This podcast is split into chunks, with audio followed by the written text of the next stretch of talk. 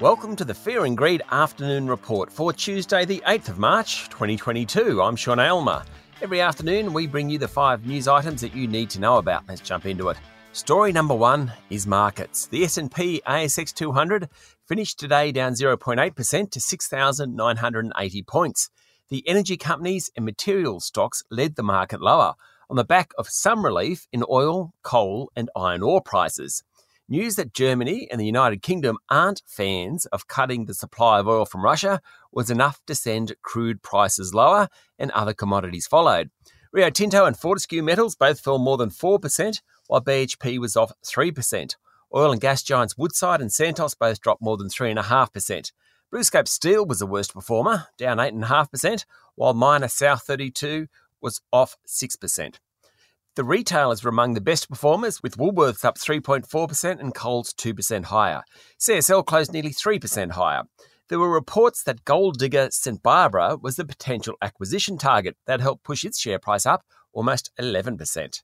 Story number two is about the dramatic escalation in the flood situation in Sydney. There were more than 50 evacuation warnings in Sydney and along the south coast and Illawarra in New South Wales today, including one impacting 60,000 people living along the Georges River in Sydney's west. At least two people died in the city today, and the New South Wales State Emergency Service said it had received thousands of calls for help.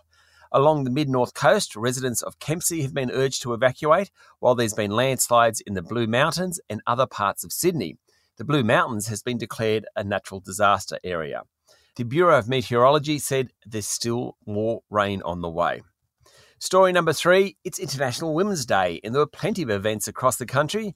The very impressive Samantha Mostyn, who runs Chief Executive Women, said inaccessibility of childcare is one of the key factors holding women back.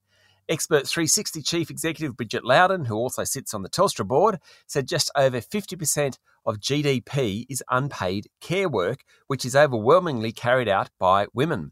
And Christine Holgate, the CEO of Toll Holdings and former boss of Australia Post, said employers could act by paying women super when they take extended breaks for childcare or personal care or domestic violence.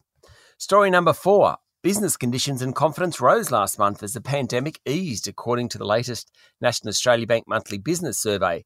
Conditions bounced back from a fall in January, reflecting a strong rise in the employment index and improvements in trading and profitability.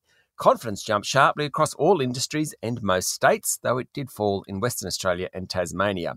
In Western Australia, the planned border reopening was delayed. That probably triggered that weak performance. Business confidence is critical to economic growth because businesses invest and that creates jobs and growth. The survey was taken ahead of the war in Ukraine and surging commodity prices, so we'll have to wait a month or so to see how that plays out among businesses. And finally, story number 5 is about the US market and big big numbers. The S&P 500 closed down 2.7% this morning on the back of those rising commodity prices. That's about 1 trillion US dollars worth of wealth wiped off the exchange. In Aussie dollars, it's about $1.35 trillion. Since the start of the year, Wall Street is down nearly 12%, or about 4.8 trillion US dollars. In local currency, that's about 6.5 trillion Aussie dollars. Mostly that's because of expectations that interest rates will rise in the world's biggest economy starting next week. Keep in mind, Wall Street has actually outperformed European and most Asian markets, though Australia has done better. Big, big numbers. That's it for the afternoon report for Tuesday, the 8th of March, 2022. Michael Thompson and I will be back tomorrow morning for the Wednesday edition of Fear and Greed. I'm Sean Aylmer. Enjoy your evening.